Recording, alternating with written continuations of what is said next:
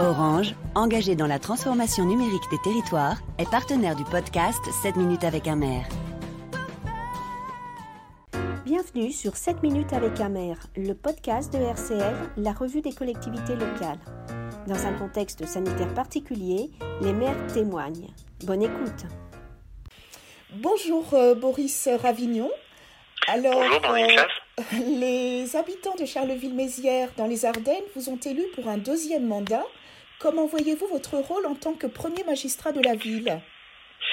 Je crois vraiment que le rôle d'un maire, d'un président d'agglomération, c'est d'entretenir et de soutenir et de donner des raisons aux agents, aux citoyens, aux entreprises, de croire dans leur territoire et de vouloir y entreprendre. Je pense que face aux défis qui sont les nôtres, pour Charleville-Mézières et pour les Ardennes, le principal défi, eh bien, c'est que nos citoyens, les habitants du territoire, aient envie de continuer à vivre ici, s'y installer avec leur famille, d'y créer leur famille, d'y étudier, d'y entreprendre. Et donc, je crois que le vrai maître mot de ce qu'il faut arriver, essayer de susciter, c'est une vraie espérance, une vraie foi dans le territoire, dans sa capacité à surmonter les difficultés que les gens d'ici et d'ailleurs connaissent, mais une vraie foi, effectivement, dans notre identité ardennaise et notre potentiel à nous transformer et à être et rester attractifs. D'accord. Et quelles sont les premières mesures que vous avez fait voter au conseil municipal ? Alors, comme au tout début de mon mandat en 2014, les premières mesures ont été des mesures visant à entretenir, je crois, le rapport de confiance que nous avions réussi à nouer avec les Carolomacériens.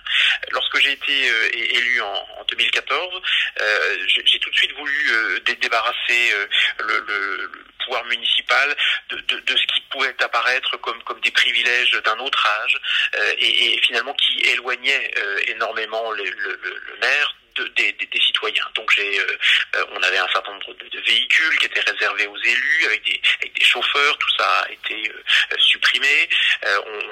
J'ai divisé par deux les indemnités du maire, réduit très fortement le nombre des adjoints pour faire passer le message à tous nos concitoyens qu'on était là au milieu d'eux, comme eux, et pour travailler à leur service. Eh bien, début 2020, après, je crois, une belle victoire, puisqu'on l'a emporté ici à Charleville-Mézières avec presque 78% au premier tour. J'ai voulu absolument persévérer dans cette logique, continuer à instaurer de la confiance. Donc, on a, par exemple, tenu tout de suite nos engagements vis-à-vis de l'opposition en proposant donc à un membre de l'opposition de présider la première commission dans une logique d'ouverture, de transparence. Dans la même logique de transparence, on retransmet désormais tous nos conseils municipaux de manière intégrale et en direct sur les réseaux sociaux pour que les gens puissent suivre, s'intéresser et poser des questions. Et puis, j'ai poursuivi, malgré le confinement, ce qui, je crois, a été aussi une des vraies satisfactions des Carolos dans le rapport qu'ils ont pu avoir avec leur maire. J'ai une permanence qui se déroule toutes les semaines, et donc toutes les semaines, c'est 50 semaines par an. Le mercredi matin, ça commence à 7h, ça se termine généralement et théoriquement à 13h, mais parfois même jusqu'à 14h, voire un petit peu au-delà, parce que on prend en fait tous les gens qui veulent venir, sans leur demander pourquoi ils appellent ou pourquoi ils viennent, et donc on a ce contact direct, sans intermédiaire. Et alors, voilà, c'est une manière pour l'élu que je suis de me mettre à portée de baffe parfois, mais aussi, surtout, dans une vraie posture d'échange, d'écoute avec les habitants de Charleville-Mézières. D'accord. Et en cette période fortement marquée par la pandémie de coronavirus, comment est-ce que vous gérez la situation à Charleville-Mézières ? Alors, justement, comme un peu un intermédiaire entre les autorités sanitaires respectant leurs responsabilités, prennent un certain nombre de décisions, de mesures, et puis nos concitoyens, qui parfois ont besoin de comprendre, valoir certains sujets, et donc on essaie de jouer ce rôle d'explication vraiment de manière inlassable dans les échanges, bien sûr à l'occasion des permanences, mais j'ai instauré là, à l'occasion de ce second confinement, un Facebook Live qui se déroule toutes les semaines pour essayer le plus possible d'échanger, d'expliquer ce que nous faisons, pourquoi nous le faisons, et d'expliquer les combats auxquels moi-même et mon équipe nous croyons. Je pense effectivement aujourd'hui que la priorité peut être donnée à la santé et que ça implique un certain nombre d'aménagements, y compris parfois de restrictions temporaires à nos libertés, à notre mode de vie. Mais ça ne nous interdit pas aussi bien assez régulièrement de pousser un coup de gueule quand il le faut pour que certaines décisions un peu caricaturales de notre bureaucratie soient réformées. Donc on a voilà, on est, je crois, dans ce rôle d'intermédiaire. On a beaucoup soutenu depuis le début tous ceux qui sont en situation de vulnérabilité. J'ai dans certains des services de la ville un tiers de mes agents qui est placé en réserve parce qu'ils sont ils pourraient être particulièrement touchés par le Covid. Donc on procède un peu de la même manière avec l'ensemble de la population en apportant des services sociaux à domicile le plus possible et en accompagnant les Carolomacériens dans cette épreuve. D'accord, très bien. Et en matière d'environnement, est-ce que vous avez prévu des actions que vous mettrez en œuvre ? Oui, alors j'ai l'habitude de dire qu'on a une ville en transition à Charleville-Mézières. Je pense qu'on en a trois transitions à réaliser, hein. À la fois une transition économique, on vient d'un environnement très industriel et je crois qu'il faut avoir une diversification de nos moteurs de croissance.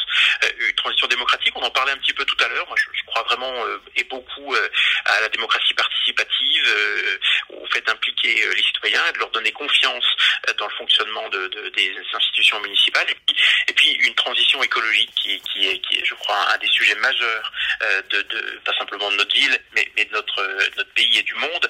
Et je suis une chose dont je suis convaincu, c'est que c'est ici, à Charleville-Mézières, dans notre ville, dans des communautés à taille humaine comme la nôtre, que la transition écologique, elle peut se faire de la manière la plus efficace. Et c'est, je crois, une très mauvaise idée dans laquelle, hélas, notre État central persévère, que d'imaginer que les choses vont s'impulser, se régler depuis Paris. On n'a pas attendu les Parisiens et l'État central en France pour s'occuper de mobilité. Nous, on a par exemple qui, sur le territoire, pas simplement de Charleville, mais d'Ardennes Métropole, notre communauté d'agglomération, on a implanté 149 bornes électriques pour permettre un vrai développement du véhicule électrique en toute sécurité pour nos concitoyens, avec des véhicules en autopartage qui permettent à la fois de faire de la mobilité supplémentaire, parce que on est une zone en partie rurale, et donc il y a des gens qui avaient des problèmes de mobilité, il n'y avait pas de bus, imaginez de venir en vélo quand on habite à 15 km en pleine zone rurale de Charleville-Mézières, c'est pas possible, et donc on apporte une solution en autopartage, mais de véhicules électriques, donc qui est respectueuse de l'environnement, et donc ça c'est, je crois, des bonnes manières d'engager la transition écologique dans le domaine de la mobilité. Alors on développe aussi beaucoup dans nos villes le vélo avec un projet qui est de rendre notre ville entièrement cyclable à l'horizon de la fin du mandat, et donc en développant partout on peut les solutions les plus adaptées, plus sécurisantes pour le vélo. Donc on se lance dans un grand sujet là, par exemple donc de révision du plan de circulation de notre ville pour y faire introduire le vélo, mieux protéger aussi les piétons et je crois faciliter la fluidité de la circulation, parce qu'il y a plein d'endroits où c'est également possible. Et bien ce plan-là, on y travaille là dès à présent pour une petite année, et on le soumettra au bout du compte au référendum, au vote des Carolomacériens. C'est eux qui décideront si le résultat de ce travail conduit avec eux s'appliquera ou pas. Donc voilà, on essaie de mêler à la fois la transition écologique, mais aussi une transition démocratique où on redonne du pouvoir à nos citoyens. Très bien. Alors, vous avez parlé de transition écologique. Maintenant, parlons peut-être de transition numérique, fracture numérique. Quels sont vos projets à venir pour votre commune autour de ce sujet du numérique, justement ? Alors, le numérique, c'est vrai que c'est un sujet important d'amélioration des services publics. Moi, je le vois d'abord et avant tout comme ça. C'est vraiment comme ça qu'on le considère et qu'il nous intéresse. L'idée, c'est par exemple de donner encore davantage de possibilités à nos habitants de contacter la mairie pour poser des questions, faire des demandes de subventions, réserver une salle, déposer en ligne leur candidature ou demander des rendez-vous. Donc là vraiment, l'idée, c'est de pas plus sortir finalement à la fois des horaires du cadre très très rigide, des horaires d'ouverture, d'accès téléphonique ou d'accès physique, pour vraiment offrir le plus de services possibles depuis notre site et depuis les smartphones qui peuvent se connecter sur le site de la ville. Mais en même temps, de ne pas oublier qu'une partie de la population, pour diverses raisons, qui vont des raisons évidentes, j'ai pas le matériel pour me connecter, à je ne sais pas m'y prendre et ça me fait peur. Donc il y a toute une gamme de situations qu'on veut prendre en compte, parce que naturellement les progrès, ces bienfaits du numérique qu'on envisage de diffuser pour un très grand nombre de nos concitoyens, on n'a pas envie qu'une partie, et spécialement, je pense les personnes les plus modestes, souvent les plus en difficulté, soient exclues de ces bienfaits-là. Donc on a, je crois, la nécessité de travailler effectivement sur l'illectronisme, cette forme finalement d'illettrisme du numérique qui fait qu'on n'arrive pas à comprendre comment ça fonctionne, ou qu'on n'a pas eu les clés pour s'y impliquer. Donc, opération dans ce cadre-là. Et puis, je crois aussi de garder vraiment toujours des possibilités de contact physique, humain, de médiation humaine. Et donc, on est en train de reconstruire notre centre communal d'action sociale à Charleville-Mézières.